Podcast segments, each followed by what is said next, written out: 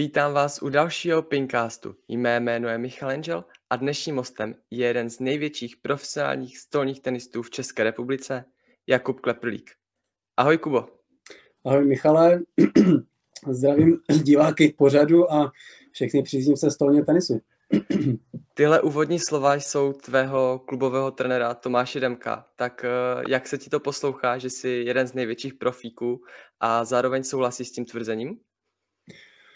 Uh, jeden z největších profíků, uh, těžko říct, pokud se to o mě povídá, tak jsem jenom rád, ale uh, je pravda, uh, že je to taková moje cesta, nebo mám rád vlastně odvést dobře svoji práci a připravovat se poctivě, takže hm, možná na tom něco pravdy bude. Když se podíváme na tvoji cestu, tak eh, ty jsi začínal v Broumově, tak eh, můžeš říct, jak ses dostal k eh, našemu sportu? Ano, je to pravda. Začínal jsem ty Slovan Broumov, je to vlastně město, ve kterém jsem se narodil, takové menší, když jsem měl 10 000 obyvatel, teď už trošku méně, na, na hranici s Polskem, takže taková periferie. A tam vlastně mě a mého bratra přivedl ke sportu můj otec, který sám vlastně amatérsky hrál nebo rekreačně a tam vlastně vedli klub, ještě, klub ještě s pár, s pár lidmi, co měli taky vlastně děti ve stejném věku, jako jsme byli my. Tam se vlastně scházeli a tak nějak jsme tam začali hrát jako malí kluci a pak nám to vydrželo. Takže tvůj táta byl tvůj první trenér, nebo jste tam měli někoho jiného? Ano, byl to, byl to můj otec, první trenér. A pak tam byl ještě pan Gombarčík, to bych tě rád zmínil, ten vlastně byl, společně vlastně s naším otcem byli první dva trenéři, co jsme vlastně s bráchou měli. Takže ty začátky byly takové dost uh, úsměvné, protože uh, když si teď vzpomenu na ty podmínky, co jsme tam měli, tak ta vlastně hala nebo hala vlastně herna, taková menší, taková zajímavost je, že tam byl suchý záchod dokonce, takže eh, na to, tom jsme vlastně my vyrůstali a možná mi to i něco dalo do toho sportovního života. Tak uh, jestli jsi měl takové začátky a teď válíš tak, jak válíš v extralize, tak uh, proč ne, že jo? No je to kam... takové, že si člověk, jak si prošel těmi těžšími začátky a uh, nebyl zvyklý na žádný luxus a možná právě o to si k tomu vytvořil větší vztah k, k pingpongu a, a pak by to, myslím, vydrželo i doteď. A kam vedly tvé kroky potom z Broumova? Z Broumova vedly mé kroky eh, na severní Moravu, eh, do Frýdku místku. My jsme odcházeli ve 13 letech, eh, kdy jsme vlastně už přerostli ten domovský klub. Myslím, že jsme končili mladší žáky. A už jsme vlastně tedy řešili kam dál, buď to byly dvě možnosti, uh, buď to vlastně asi skončit tedy se stolním tenisem, anebo uh, jít, jít někam uh, dál, kde jsou vlastně podmínky se dále rozvíjet.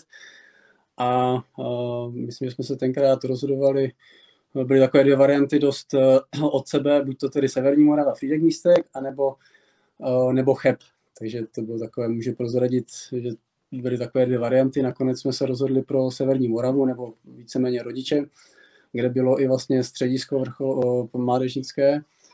A o, tam jsme tedy na tři roky potom, tři roky jsme tam strávili.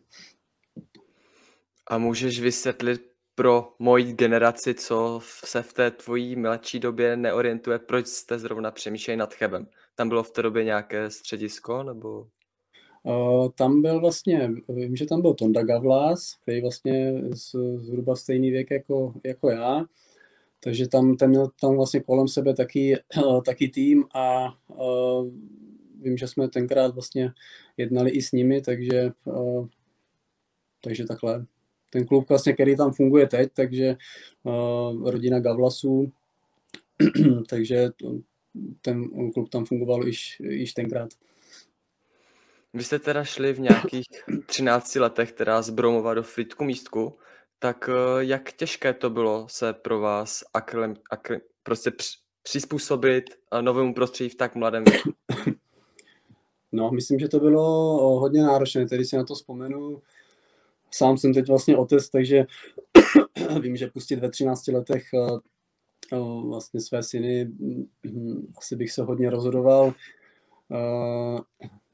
Byla tam vlastně změna jak bydliště, tak vlastně školy.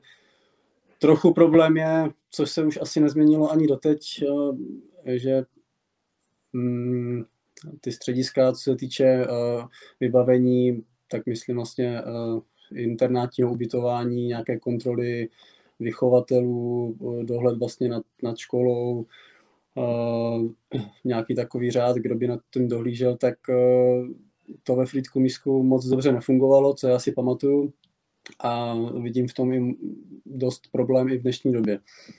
Takže my jsme tady, to, naše rodiče to taky vidějí, tento problém a vyřešili to vlastně pro nás úžasnou věcí, že vlastně tady mamka šla s námi do Frýdku Mísku, protože jsme tam vlastně dostali byt od klubu, kde jsme bydleli, ale naše rodiče vedli dvě domácnosti a rozdělili se, byť tedy dočasně, aby jsme uh, vlastně mohli takhle sportovat, takže do té, za to jsem jim dost uh, zavázán doteď.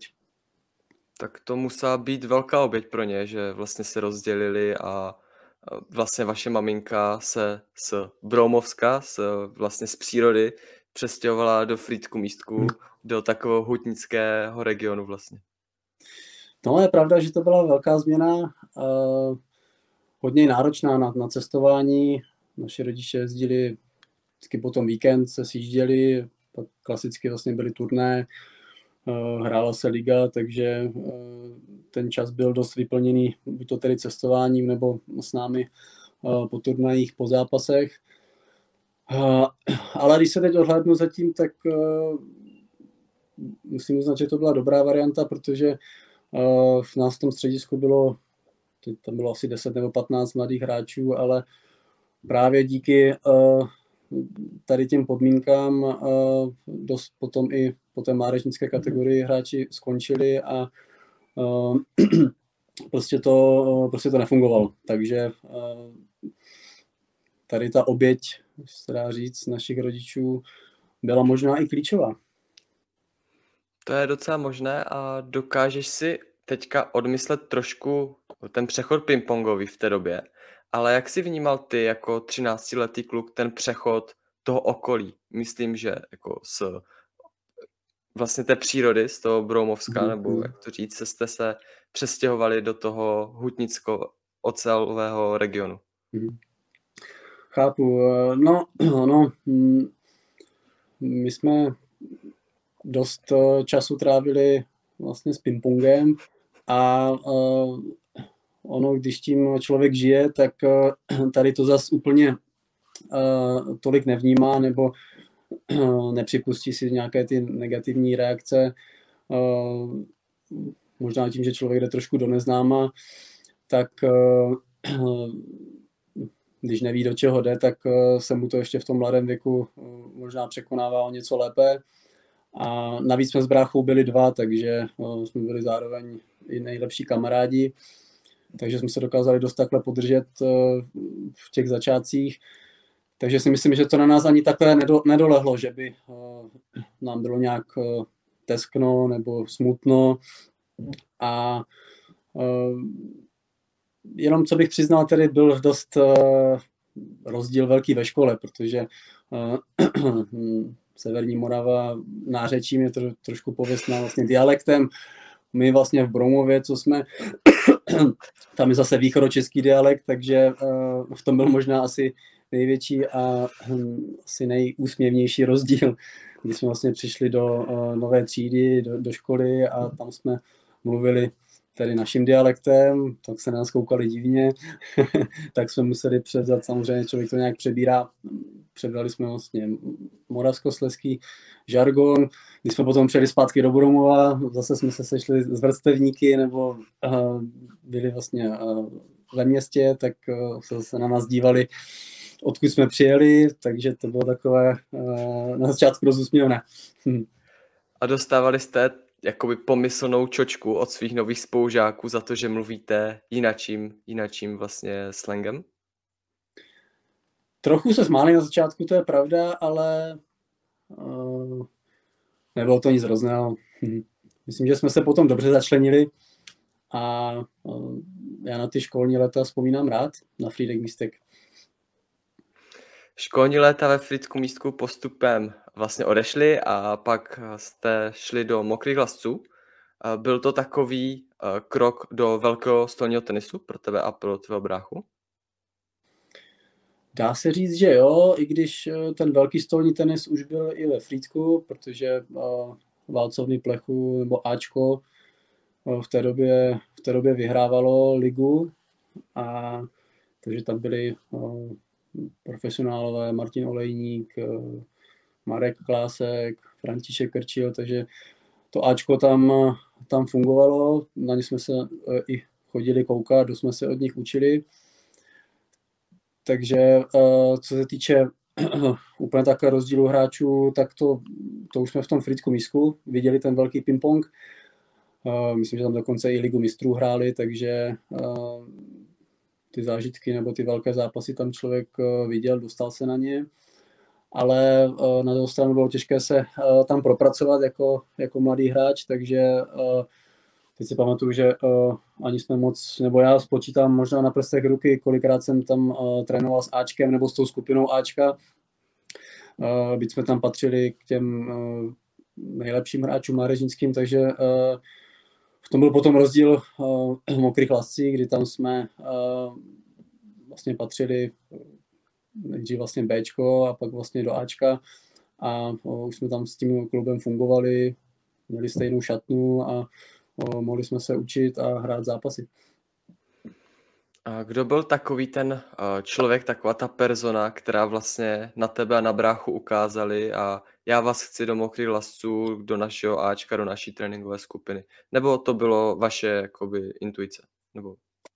Tak eh, tohle, abych pravdu řekl, tak nevím, jestli si nás někdo vybral ale vím, že uh, tenkrát uh, středisko i vlastně klub končil ve Frýdku místku z finančních důvodů a, a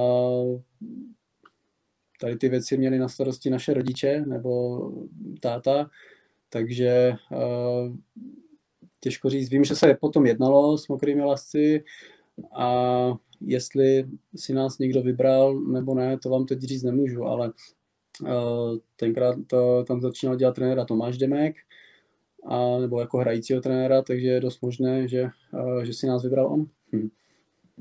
A právě jsi zmínil Tomáše Remka, tak já jsem se od něho taky dozvěděl, že už v té době jste byli, nebo ty sám, obrovský dříči a chodili jste v 6 ráno před školou skoro každý den, možná každý den na trénink, abyste právě stíhali vlastně vaši docházku. Tak jak jsi to vnímal ty, že prostě v 6 ráno musím na trénink, nebo, nebo se těšil? Hmm. No, já myslím, že jsem se těšil, protože, uh, nebo takhle, my jsme chodili uh, do školy v Opavě na gymnázium, tak jsme uh, museli dojíždět, protože jsme uh, ještě nemohli řídit auto. A v mokrých lascích tam byla hned zastávka, hned vedle, vedle herny, kde se, kde se trénovalo.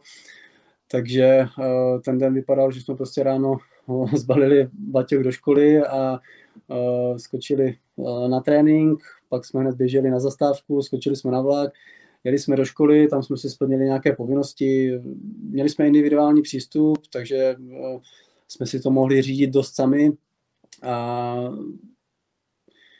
um, já myslím, že to, je ta, že to byla správná cesta. Bylo to, nebral bych to jako, že musím na trénink, eh, chtěli jsme se zlepšovat, měli jsme nějaké cíle, strašně nás to bavilo a zase na druhou stranu jsme měli od rodičů podmínku, aby jsme uh, si splnili naše školní povinnosti nebo vzdělání tím, že uh, naši vlastně uh, oba rodiče měli vystudovanou vysokou školu a asi nás chtěli uh, vést i tímto směrem, uh, což si myslím je jenom dobře.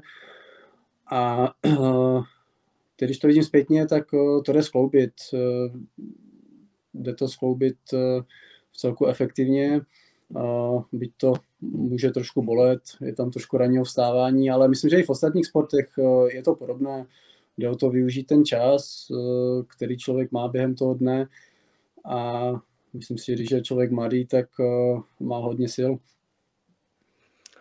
Ty už to možná teď trošku naznačil, ale tím přechodem do mokrých lasců jste se s bráchou osamostatnili a mamka se vrátila zpátky do Bromova, nebo tam byla s váma i v těch lascích? Přesně tak, tam už potom mamka se vrátila do Bromova, šla, šla tedy učitelka, tak šla zase zpátky na, na školu. A naši za námi jezdili většinou na víkend, a protože tam už, už jak byly mokré lasce, tak jsme začínali první ročník střední školy, takže tam už si myslím, že jsme byli připraveni a fungovalo to tam trošku jinak. Navíc mokré lasce je malá vesnička, takže tam jak si nebylo nic jiného než dělat, než trénovat, takže pro léta, kdy se člověk eh, učí jakoukoliv činnost, tak eh, je to skvělé, že nemá pocit, že by mu, že by mu něco unikalo kolem, nebo že někam, někam musí a, může se věnovat eh, tomu, co se chce naučit, takže to je jedno, jestli je to sport, nebo škola, nebo uh, takhle bych to viděl. Takže si myslíš, že uh, by bylo ideálnější ty střediska nebo tréninkové přípravy pro tu věkovou skupinu, dejme tomu 15 až 19 let, mít právě na takových vesnicích než ve velkoměstech, aby se ta mládež jako soustředila čistě na ten sport? To si zase myslím, že ne, že to není nutné. To, jaké místo to je, by asi nemělo rozhodovat. Jde o to, aby v tomhle, v tomhle věku, aby byly dobře nastavené ty podmínky, co se týče nějaké kontroly, protože pokud tedy ten mladý člověk normálně je tedy vlastně doma, vlastně žije s rodiči, má vlastně nějaký režim, nějaký dozor a tohle vlastně by se mělo přenést i pokud je tady na internátě nebo jestli někde studuje nebo eh, se učí stolní tenis. Takže eh, to, by mělo fungovat, protože člověk je ještě mladý a, a mm, takové základní věci jako eh, kvalitní ubytování, dozor a dobrá strava, to by mělo vlastně fungovat v tady tomhle věku, aby mm, to bylo mm, tak, jak má být. A jestli je to na, na, ve velkém městě nebo na malém, to už za mě nehraje roli. Ale když to nefunguje, tady ten systém, tak je lepší být na malé vesnici. A ty už to zmínil, že jsi teda byl v tomhle věku, v tom juniorském věku, teda v Lascích. A ty si zároveň ty brácha a další tvoji spoluhráči zaznamenali úspěch na mistrovství světa juniorů v družstvech. A páté místo, jestli se nepletu, tak eh, byl to velký úspěch pro tebe? Úspěch, eh, ano, úspěch to pro nás byl. Byl to, myslím, poslední, poslední rok, co jsme končili juniory. A nebo takhle, poslední dva roky jsme byli bronzoví eh, ve družstvech eh, na mistrovství Evropy juniorů. Poslední dva roky. A ten tým byl vlastně dost tvořený z, z mokrých hlasů. Byl tam ještě tenkrát Tomáš Konečný. A pak jsme tam byli my dva s bráchou, takže uh, uh, tři, tři vlastně vždycky ze čtyřech nebo z pěti hráčů uh, jsme byli z mokrých lasců, takže co se týče mládeže, tak to tam takhle fungovalo.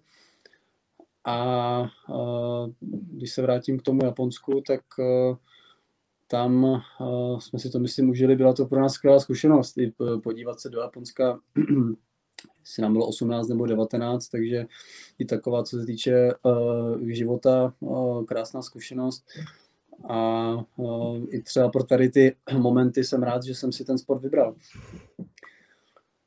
Tam jenom k tomu Japonsku, myslím si, že co si doteď pamatuju, tak první zápas ve skupině jsme hráli s Čínou a uh, myslím si, že já jsem nastoupil uh, proti Malongovi, takže výsledek asi nemusím zmiňovat, ale může nechat diváky, aby se otypli.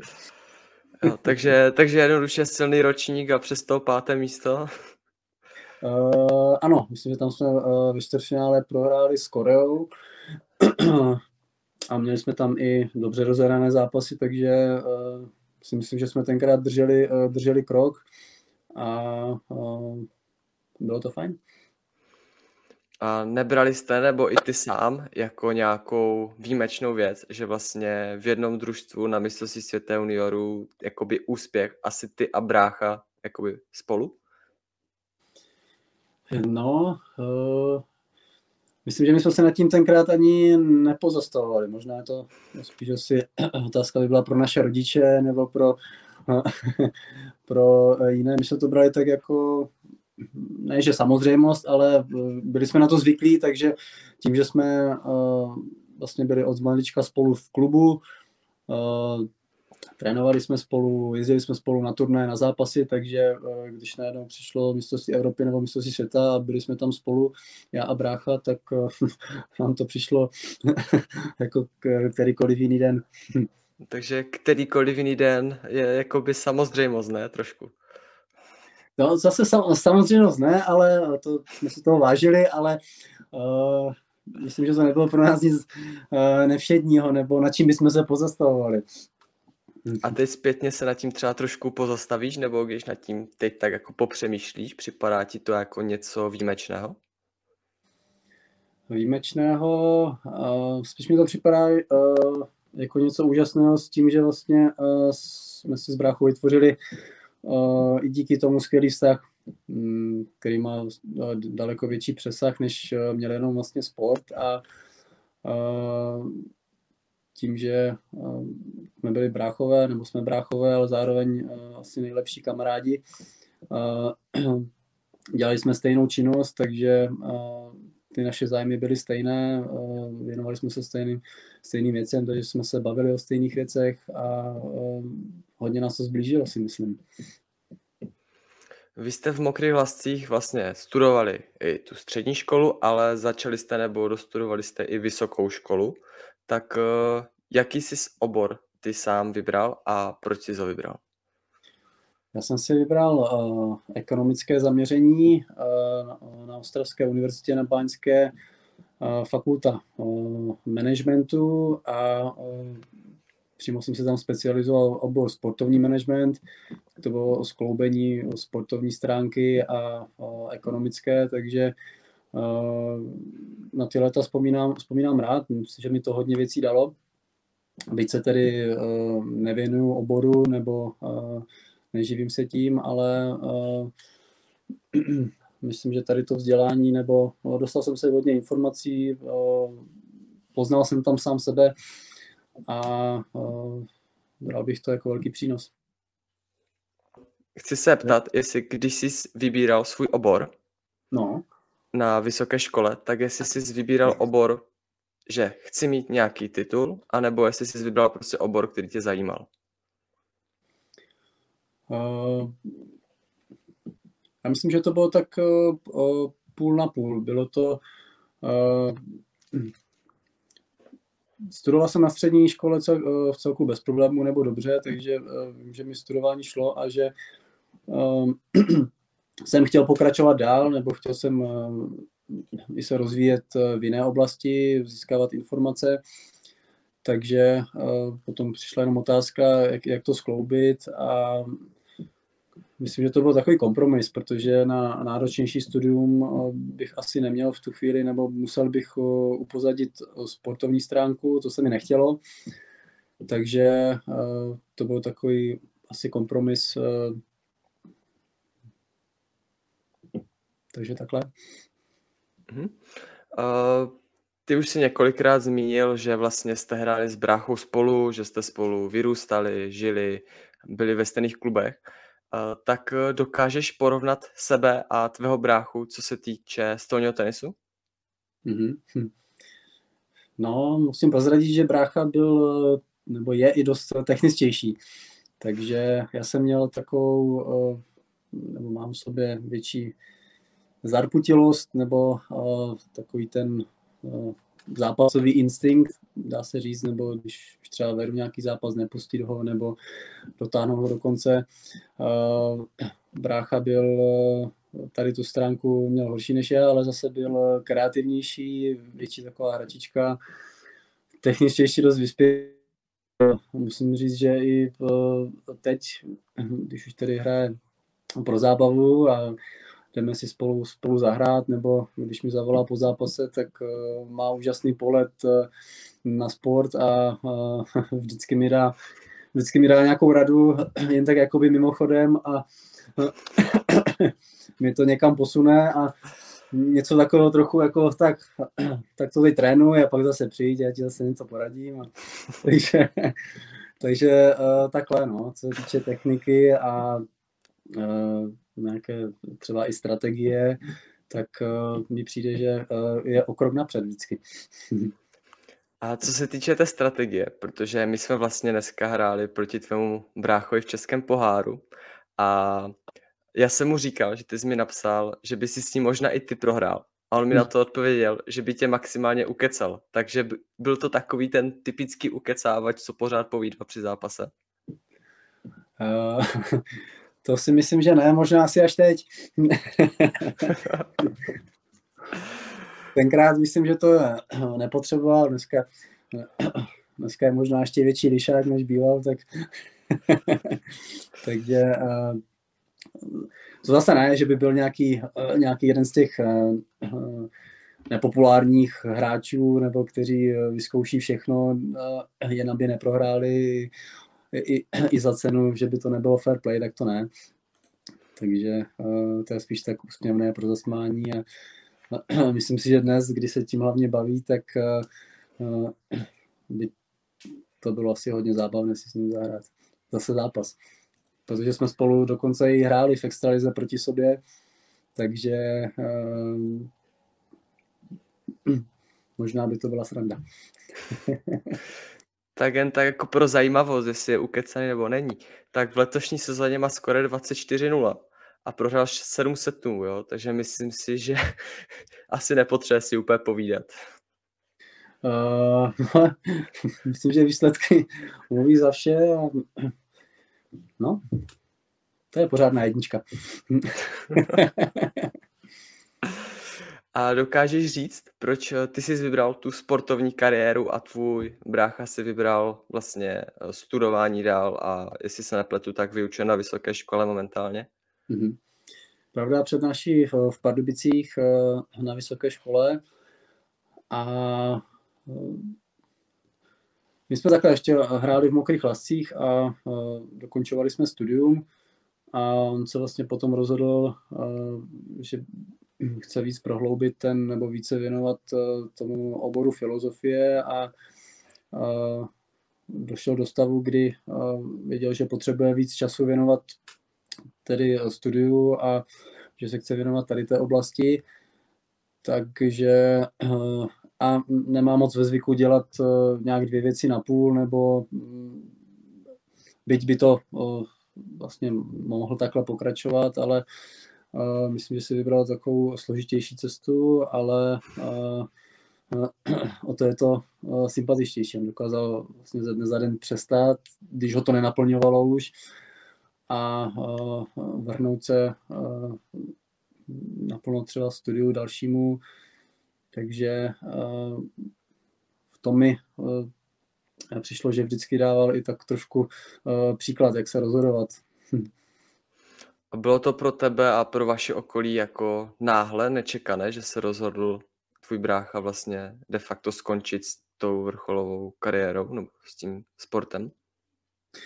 Uh, náhle asi ani ne. Pro mě tedy, já jsem to věděl, uh, jak jsme, myslím, že tenkrát brácha hrál v Polsku nejvyšší soutěž, uh, ten poslední rok, kdy jsme byli v Páťáku na vysoké škole, já jsem hrál v Německu, takže taková i zajímavá cestovatelská léta, ale vím, že tam už ten poslední rok, byť tedy hrál dobře, tak ale už tam nepřijel občas připravený, jak bych chtěl, nebo věděl, že se tomu nemůže věnovat. Takže eh, paradoxně, i když eh, eh, ho tam přemlouvali, aby ještě zůstal hrát v Polsku, tak, tak potom se rozhodl vydat se jinou cestou, odešel do, do Kanady a do Ameriky na pár měsíců, protože potřeboval poznat jejich kulturu, aby se mohl dále potom rozvíjet nebo věnovat se pracem, kterým se teď věnuje, takže já už jsem to tak nějak nějakou dobu věděl, ale pro okolí to možná mohlo být náhle, ale ono se to vyvíjelo dlouho. Teď se přesuneme na tvoji zahraniční etapu. Ty jsi vlastně z Lasců šel do Německa, do Hilpolsteinu. tak e, můžeš nám prozradit, jak se vlastně tenhle tvůj přesun stal, uskutečnil? Uh, tam jsem tenkrát končil v Mokrých Lascích a myslím, že už, protože jsme tam hráli, hrál jsem tam od, od 16 let, takže už potom přišel čas na změnu a uh, hledal jsem nějaké zahraniční angažma a tenkrát mě oslovil právě Tomáš Demek, s kterým jsem se potom setkali v nynějším působišti TTC Ostrava. A um, bylo to takové pro mě uh, ideální, když jsem byl jako mladý hráč, tak uh, první rok nebo nějaké první zahraniční angažma, že mi to tam ukázal, domluvil.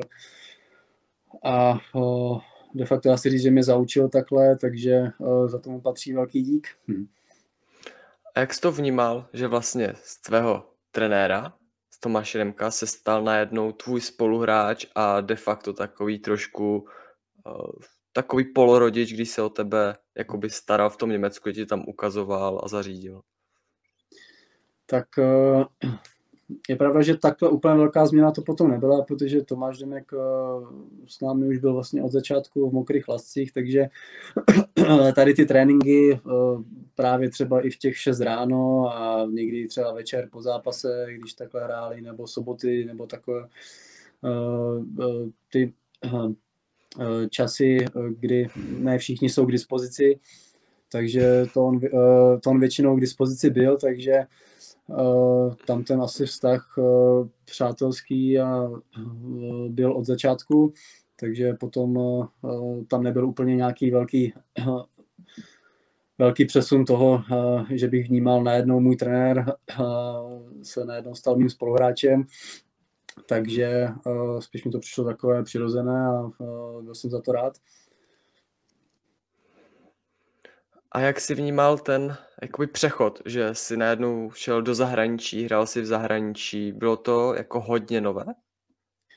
Bylo to pro mě hodně nové, protože uh, byť to byla sice druhá nejvyšší soutěž, ale jednak chodilo uh, více lidí na, na zápasy a bylo to i trochu jiné s, s cestováním. Uh, člověk vlastně musel začít nějak se naučit, eh, byla vždycky nějaká cesta k tomu, najít si nějaký svůj, eh, svůj systém. Do té doby to bylo vždycky, že jsme třeba jezdili buď to, když to bylo v nádežnicích za reprezentaci, je to takové, člověk má de facto všechno zařízené, o nic se moc nestará.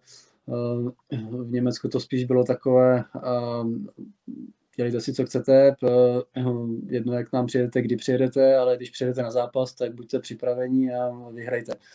Takže takové dost uh, profesionální, nebo, nebo profesionální, takové dost na zodpovědnost toho jedince. Člověk zjistil, že tam na něho nikde, nikde nečeká, někde z nějakou otevřenou naručí, že je to nová země a musí si tam uh, musí se tam sám prosadit, musí si tam vybudovat své jméno a vím, že to trvá nějaký čas, takže a je zatím nějaká práce nebo úsilí.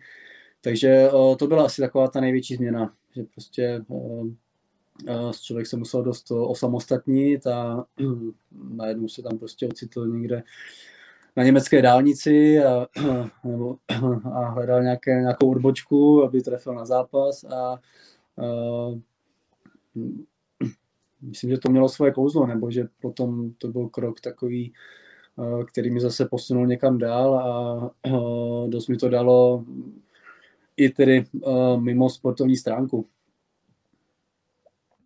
Ty jsi v Wilponsteinu byl teda rok, jestli se nepletu, a pak se přesunul do Francie, do Cannes, která v té době hrála třetí ligu ve Francii, ale ty hrál druhou ligu ve Fran- v Německu. Mm-hmm.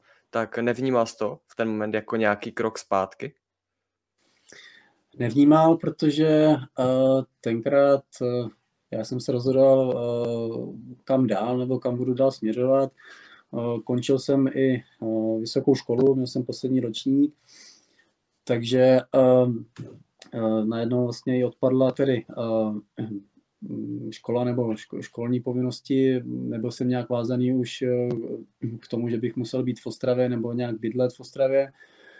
A zároveň jsem ale cítil, v, že v Německu mi ten rok stačil, že uh, jsem tak nějak ne, ne, neviděl jsem, kam bych se tam potom dál posouval, protože v tu chvíli jsem na Bundesligu neměl a na první Bundesligu a druhou Bundesligu jsem tak nějak neviděl uh, rozdíl, protože tenkrát mi bylo 25, tak jsem si říkal, uh, kdyby mi bylo 35, tak bych to neviděl rozdíl, prostě dojel bych 15, 16 za rok eh, do Německa na zápas, mezi tím bych si mohl dělat, co, co bych chtěl.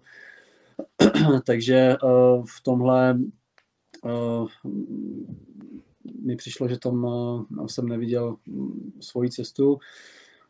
Tak jsem hledal něco jiného. Lákala mě Francie jako, jako země. Bohužel jsem tenkrát ještě neuměl jazyk, nebo neměl jsem ani moc eh, kontakty, jak se do té země dostat. Vím, že do Francie je to trošku složitější, že tam jsou trošku zavřenější uh, než takhle do Německa, tam jenom ty cesty pro Čechy jsou už více, více prošlapané už danou tou historií a po revoluci a během těch 90. let, kdy hodně hráčů odcházelo do Německa, ten, eh, ten způsob nebo ten modus se drží doteď. Ale Francie mi přišla jako něco nového, tak jsem tenkrát e, se dostal ke kontaktu s Kán, to myslím si, že Pepa Šimončík e, mi tenkrát e, je dohodil nebo dal kontakt, takže jemu taky bych rád poděkoval tohle cestou. A s tím klubem jsem se tak nějak domluvil na, na podmínkách, Vím, že tenkrát spadli eh, do třetí ligy, asi poprvé v historii, ale eh, ten klub pro mě měl jméno, protože eh, na přelomu století 99-2000 vyhráli první ročník ligy mistrů.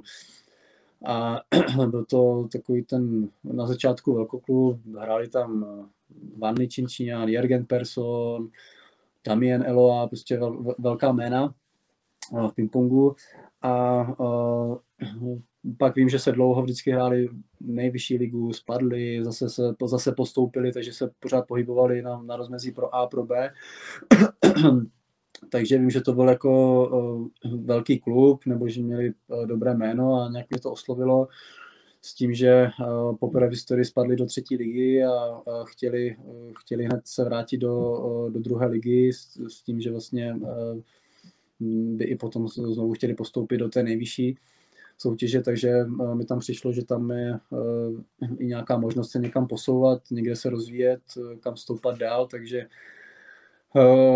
jsem na to kývnul a nakonec to bylo asi jedno z nejlepších rozhodnutí, co se týče sportovního života. Přeskočíme teďka trošku ty sezony v tom Kán, vlastně až, jestli se nepletu, na tu třetí, kdy jste se hned vrátili do Pro A, hned vlastně první sezon jste vyhráli třetí, mm-hmm. pak jste hned postoupili do první z druhé. Mm-hmm. A tím postupem do té Pro A změnilo se pro tebe něco v myšlení nebo v přístupu k tomu, co jsi musel třeba změnit, abys mohl hrát tu Pro A? Mm-hmm. No, abych mohl hrát Pro A, tak jsem musel překopat úplně všechno. Protože uh, hrál jsem tady tu třetí nejvyšší, uh, celkem pohodlně jsme postoupili, pak uh, ta druhá nejvyšší uh, byla hodně kvalitní liga, kde jsem myslím, že ten rok odehrál dobře, asi kolem 70 nebo 75% ale je pravda, že když eh, jsme hráli s týmy, kteří třeba eh, na jedničce měli nějakého hráče, který měl úroveň pro A, tak s těma jsem cítil, že spíš tahám za kratší konec. Takže potom, když jsme postoupili a klub si mě rozhodl nechat, tak Eh, jsem měl dvě možnosti, buď to tady to zkusit tou starou cestou a asi bych eh, dost dostával do hlavy a prohrával a pak to možná zabalil, a nebo si říkal, že musím něco změnit a eh, tak jsem se tenkrát rozhodl změnit i působiště, co se týče sportovní přípravy i života a zbavil jsem si kufr a přestěhoval jsem se do Švédska. tomu tedy můžu říct, že k tomu jsem se dostal tak, že jsem hrál ten druhý rok ve Francii, když jsme postoupili, tak jsem hrál se Švédem, jmenoval se Robert Eriksson, takže ten mi otevřel švédskou cestu, takže tomu musím zase poděkovat takhle na dálku do Švédska. a tenkrát vím, že bylo možné hrát ve Skandinávii se dá hrát více, více soutěží najednou, takže jak jsme spolu hráli ve Francii, tak uh, mi domluvil i zápas za svůj mateřský klub uh, ve Švédsku, že tam potřebovali pomoc. Taky se tam snažili postoupit, uh, myslím si, že třetí, třetí soutěž to byla asi. A tak jsem tam jednou, uh, jednou letěl na, na zápas a tenkrát se zrovna přestěhoval do Falkenbergu. Uh, a vím, že tam rozjížděli zrovna středisko nebo vytvářeli tam mezinárodní středisko a tréninkovou skupinu a jako trenér tam byl Peter, Peter Carlson, mistr světa, mistr, mistr Evropy ve dvouře, takže velký pojem. Takže jsem se měl šanci dostat tady do toho střediska, vyzkoušel jsem si to tam a pak mě oslovili, jestli bych tam nechtěl, nechtěl trénovat. Takže uh, ten Robert Eriksson mě takhle trošku naťuk a pak uh, jsem nad tím přemýšlel a uh, nakonec jsem udělal rozhodnutí se tam i přestěhovat a strávil jsem tam tři, tři roky a hodně jsem se tam naučil a možná díky tomu hraju i doteď. Takže velké změny, které ti pomohly do té Pro A. A jak si teda zvládal to přejíždění ze Švédska do Francie na zápas? Bylo to o něco jináčí, než když jsi dojížděl teda z České republiky? No, abych pravě řekl, tak zase o tolik eh, to velký rozdíl nebyl, protože eh, z Ostravy vlastně jsem musel do Prahy, z Prahy jsem lítal do Francie, tak eh, takhle jsem lítal ze Švédska nebo z Dánska, kdy to je vlastně kousek, takže to cestování nebylo tak rozdílné, pár, pár hodin vlakem, pak, pak letadlem, jestli je to dvě hodiny nebo dvě a půl, takže to bylo to bylo dost podobné a ehm, proto to právě bylo i jedno z těch, ehm, byla to jedna z těch věcí, proč jsem se rozhodl, že jo, že tam vlastně nebyl zase úplně takový rozdíl. Spíš bylo náročnější překopat eh, život, že už jsem byl ve věku, kdy už mi nebylo 18 nebo 19, takže člověk si tam musel najít nějak být a uh, taky se tam nějak začlenit, s čímž mi právě hodně na začátku pomohl ten Robert Erickson, takže uh, když se také zpětně podívám, tak uh, jsem asi měl vždycky štěstí na lidi, takže uh, vždycky mi nějak přidali nějakou příležitost a je pravda, že já jsem tomu asi byl otevřený a šel jsem tomu naproti. A když si teda změnil to působení té svoje tréninkové skupiny vlastně, tak jak se ti dařilo potom v těch dalších letech ve Francii? Myslím tím jako úspěšnostně, tím pádem jako procentuálně a zároveň, jestli si vybavíš někoho, koho si porazil z těch lepších hráčů, z nějakých známějších, co by mohli mm-hmm. posluchači vědět. Úspěšnostně, uh, já myslím si, že ten, tu druhou sezónu, když jsem hrál nejlépe a zároveň ta liga uh, z těch třech, z těch třech, třech sezon byla v tu chvíli eh, nejlepší a eh, myslím, že to bylo vyrovnané i s německou, i s německou eh, Bundesligou. A tam jsem byl těsně pod 50%. Takže byl jsem trojka, trojka v týmu a tak nějak po těch 50%, ale to jsem musel porazit Vím, že jsem porazil Roberta Gardoše, když byl zrovna 22 na světě, eh, Číňaní, Wang Zhangjun, co byl v Pontoise, eh, eh, hodně v Easter, co byli Číňani, tak ty tam mám poražené všechny. Takže musel jsem jako vyhrávat dobré zápasy, abych se vůbec vyškrábal. Navíc jsem asi neměl tedy, než se přiblížit těm 50%. Jo, takže když uh, všichni Číňani přestoupí do Easter, tak si jako světová jednička, mi chci říct. Uh, je tak to ne. to, uh, to zase ne, ale myslím ty Číňany, co hráli v Lize tedy. takže, uh, který, kteří měli jako svoji, svoji kvalitu, takže uh, uh, bylo příjemné sledovat, že když jsem začínal první rok, tak, nebo první půlku, to první sezóny, tak tam jsem s nimi prohrál hladce, ale pak jsem se dokázal tou přípravou v Švédsku hodně zlepšit, takže spíš se mi líbilo, když jsem se mohl ohlédnout za tou svojí cestou ve Francii, tak že jsem jaksi pořád někam se posouval dál a stoupal, takže to bylo na tom asi to nejlepší zjištění. Já, tě, jsem, já jsem si vytáhl dvě tvoje citace z jednoho rozhovoru. Ta první je, Francie mi přirostla k srdci, oblíbil jsem si francouzský styl života. Tak co jsi tak moc oblíbil na tom francouzském stylu života? Co jsem si oblíbil? Asi dobré víno a del, delší den.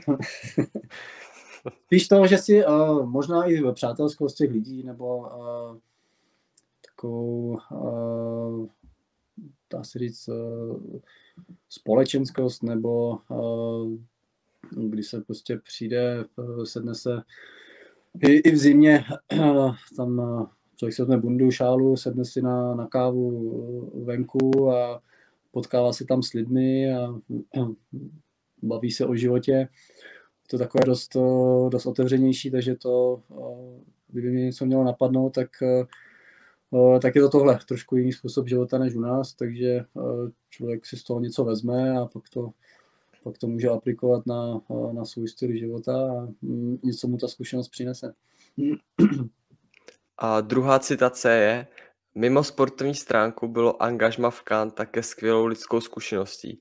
Poznal jsem i rozdílný přístup ke sportu, jak od hráčů, tak i od diváků. Tak hmm. eh, co byl ten rozdílný přístup ke sportu? Mně se tam, eh, mně se tam nejvíc líbilo eh, nebo taková ta interakce s diváky, nebo kontakt s diváky. Bylo to pro mě nové, protože ani v Německu to moc nebylo, že oba týmy se po zápase většinou sešly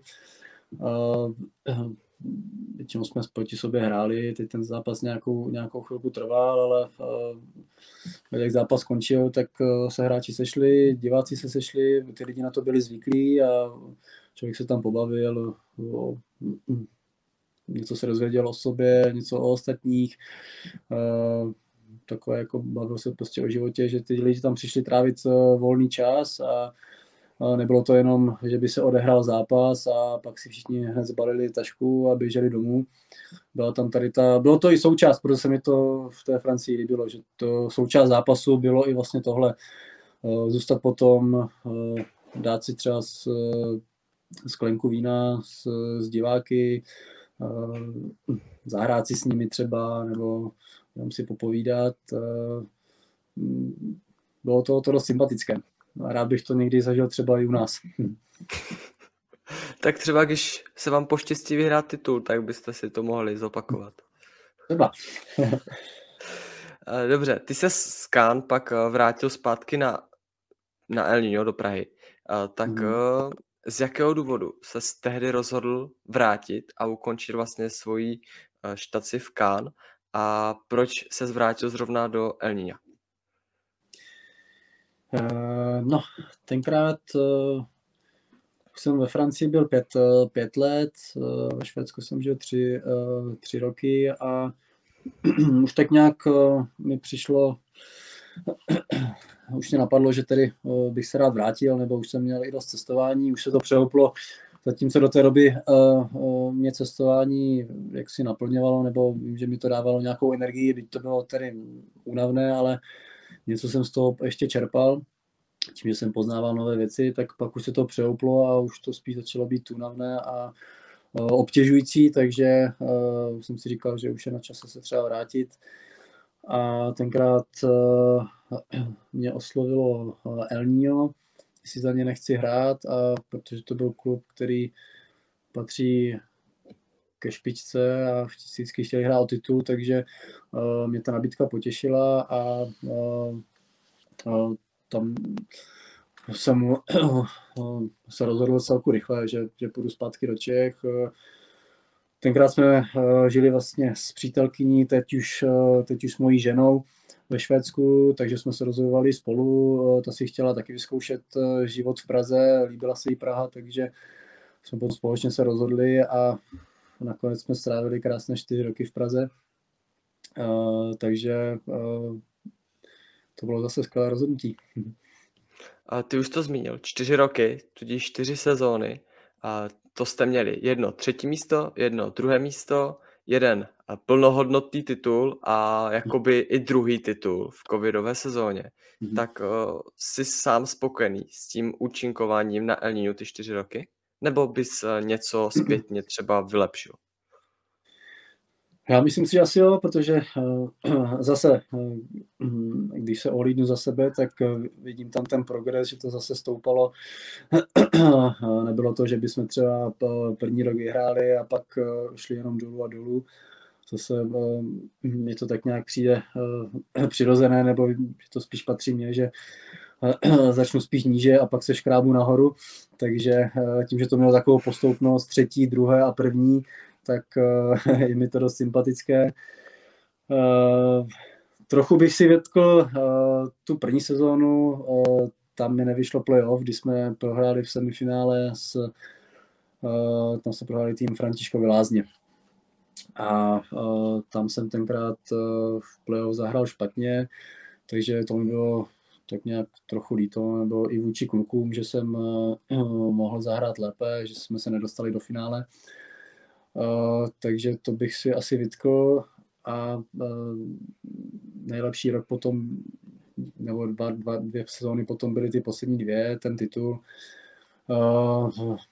Z toho mám silné zážitky doteď, tam to finále bylo úžasné, tam bylo asi všechno a ta parta, uh, uh, co jsme měli ty poslední dva roky, tak uh, to bylo něco úžasného a asi zatím to bylo to nejlepší, co jsem i tenkrát do té doby zažil, i vlastně v zahraničí a byla tam nějaká pozitivní energie, kterou tam kluci nějak, nebo všichni jsme to nějak dokázali tam nějak vytvořit, ať už to byl Petr Kaucký, který to tak nějak všechno, všechno dirigoval a měl, měl úžasné věci, hodně jsem se od něho naučil, jak, eh, eh, jaké to je, když člověk eh, něco má rád a dělá, dělá ty věci srdcem.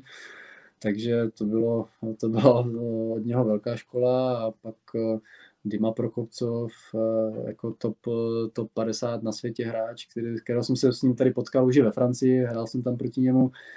Takže ten přinesl takovou tu zkušenost do týmu, kdy od něho jsme se všichni učili.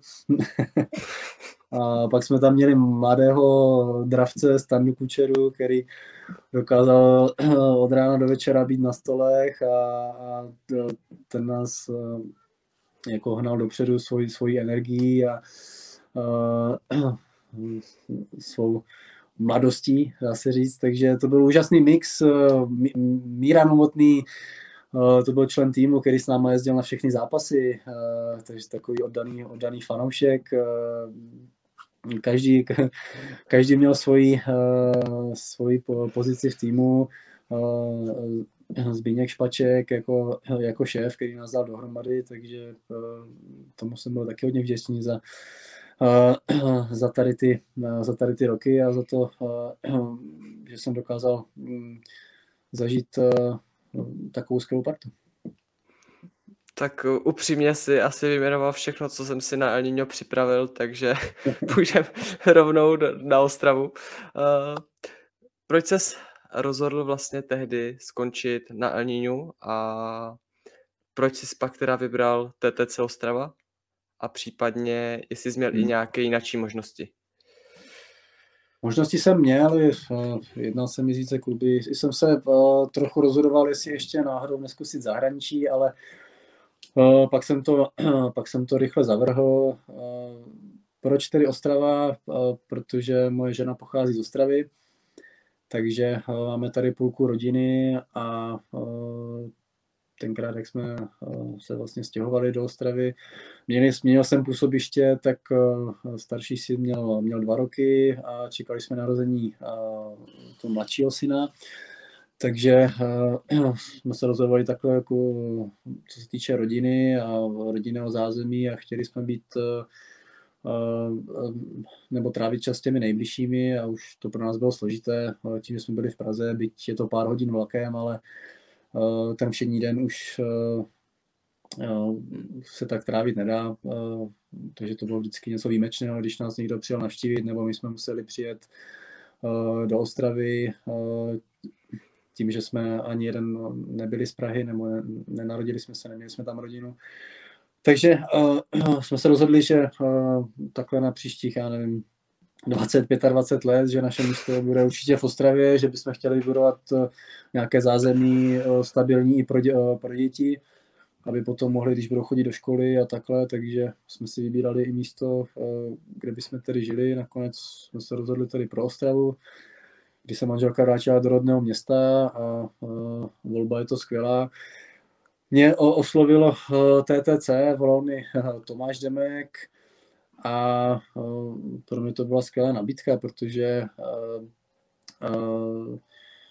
jsem si tak nějak říkal, kam bych posunul tu kariéru dál a od koho, od koho jiného se učit, než od Petra Korbela a Tomáše Demka jsem si říkal, že mám eh, příležitost eh, se tady učit od mistrů svého oboru. Tomáš Demek, jako bývalý reprezentační trenér, který eh, se tomu věnuje celý život a patří k nejlepším trenérům u nás.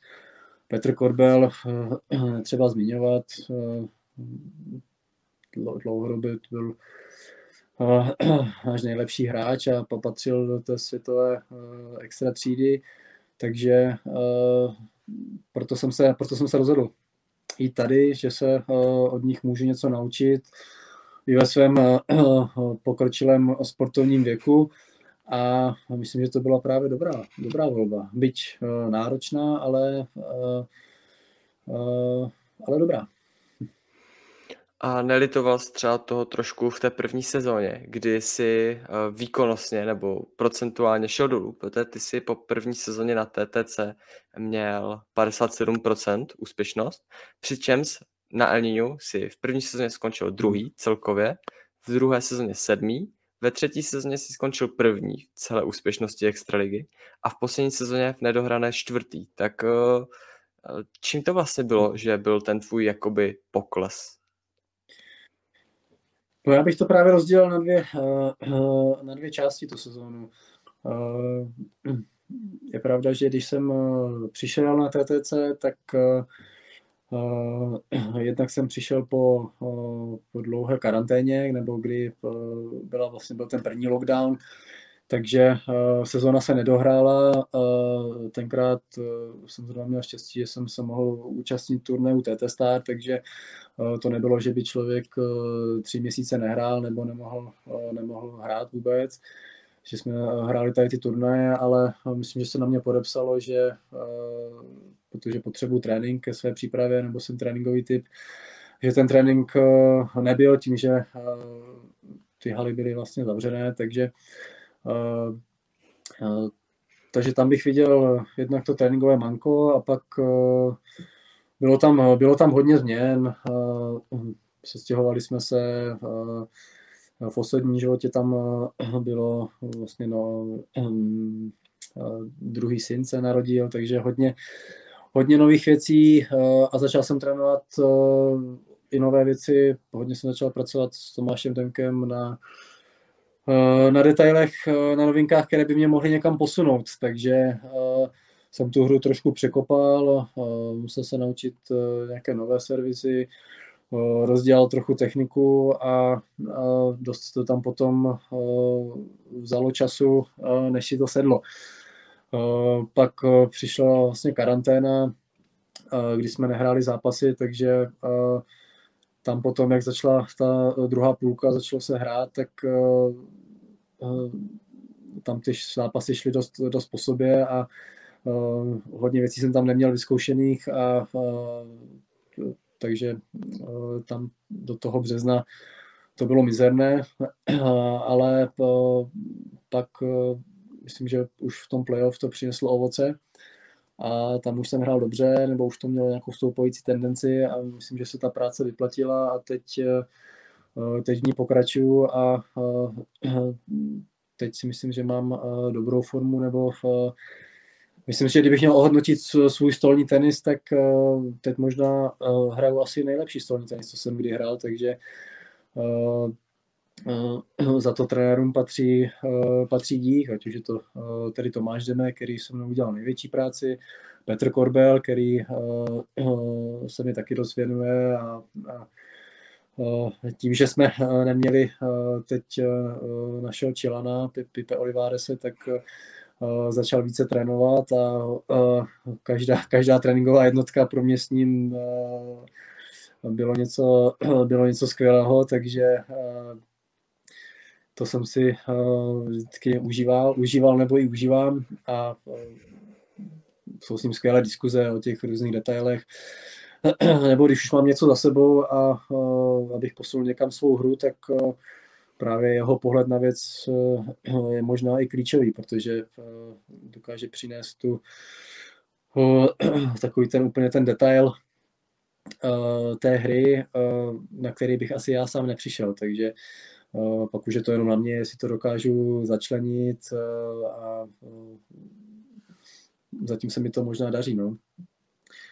Pak ještě máme v, v týmu, ještě je tam Jiří Řežáb, tak to bych taky rád zmínil, protože se nám tam taky věnuje v hale, čas nám vlastně tam udělá trénink a myslím si, že taky, taky mi pomohl k tomu, jak ty hraju.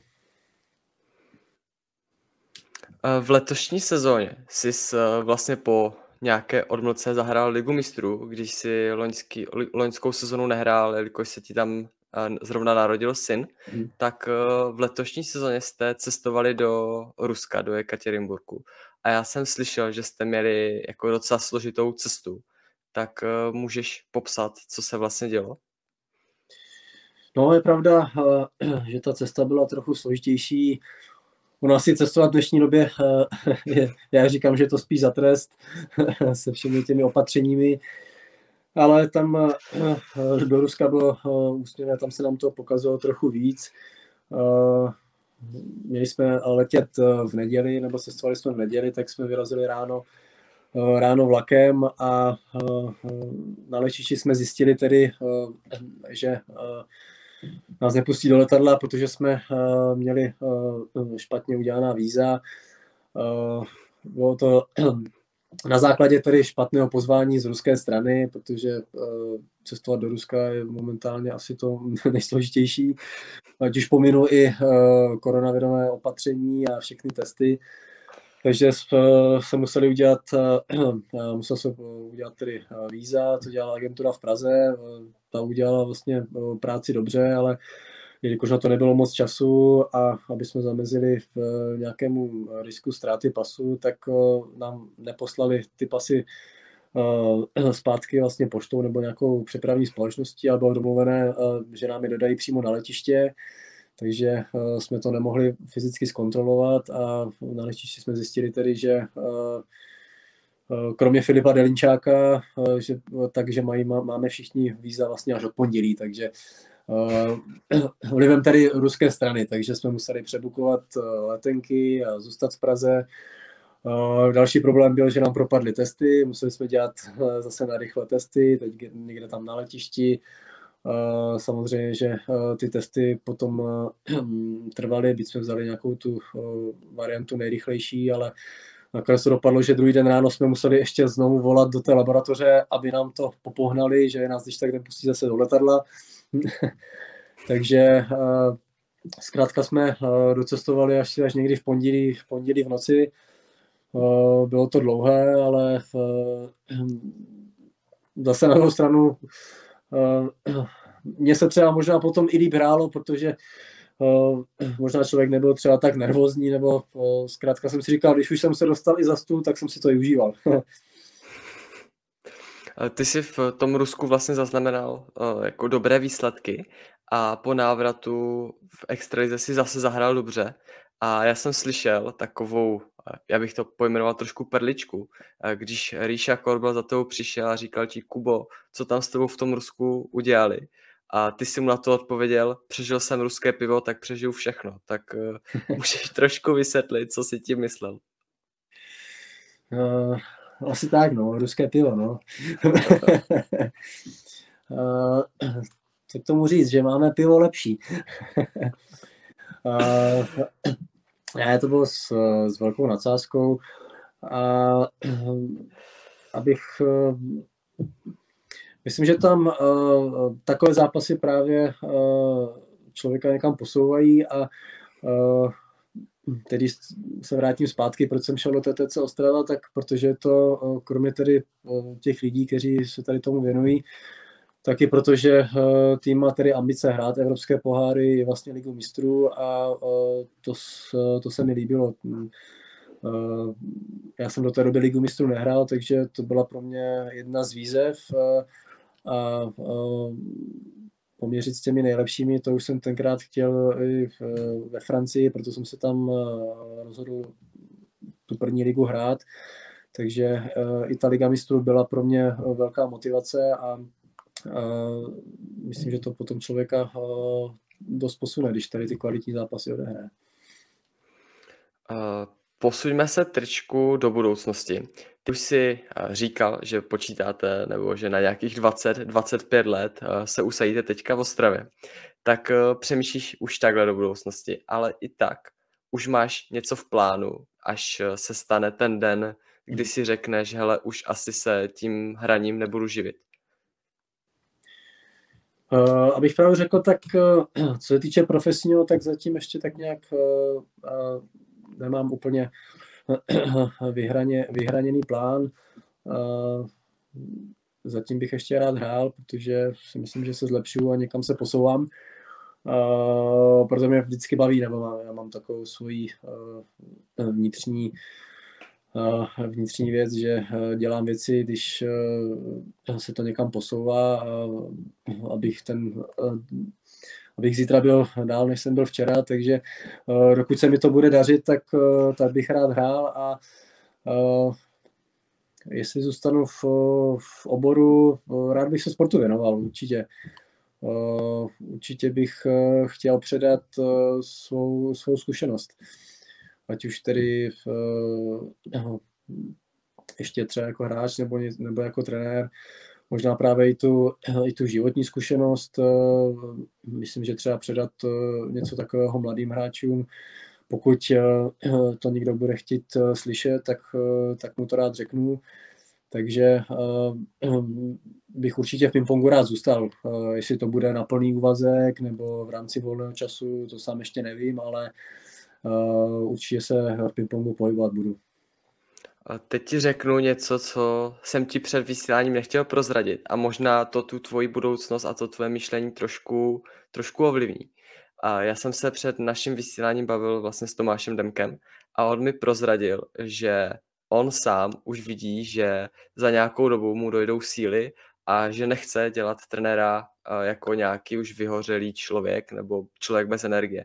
A že právě už se teďka snaží na tebe trošku přehazovat svoji mhm. trenéřinu a udělat vlastně z tebe jeho náhradníka. Tak eh, jak se ti to slyší a souhlasí s tím, že třeba něco takového už funguje? Uh, je, to, je to pravda, Tomáš mi předává hodně zkušeností a uh, já jsem ve fázi, kdy, uh, kdy to vlastně všechno nasávám a učím se sám vím, že, nebo mám z toho velký respekt, co se týče třeba trenéřiny a vím, že uh, mám ještě hodně otázek, které potřebuji zodpovědět. Uh, takže uh, abych pravdu řekl, tak uh, myslím si, že bych si sám ještě ani netroufl být uh, trenér na plný úvazek a uh, ještě, ještě na to potřebuji uh, načerpat zkušenosti a ale jsem v týmu, kdy právě Tomáš Demek, Petr Korbel a ostatními je můžou předat, takže a mám pocit, že jsem na správném místě. Kubo, děkuji ti za tvůj čas, že jsi se na nás našel čas a že jsi povídal o svých zkušenostech a své hráčské kariéře. Děkuji a měj se pěkně. Ahoj. Já děkuji za pozvání a zdravím všechny diváky. Ahoj. A A vám posluchačům děkuji, že jste si našli čas na dnešní díl a osobně bych vám hodně doporučil poslední díl, kde byl hostem Tomáš Treger. Mějte se pěkně a zas někdy naschledanou.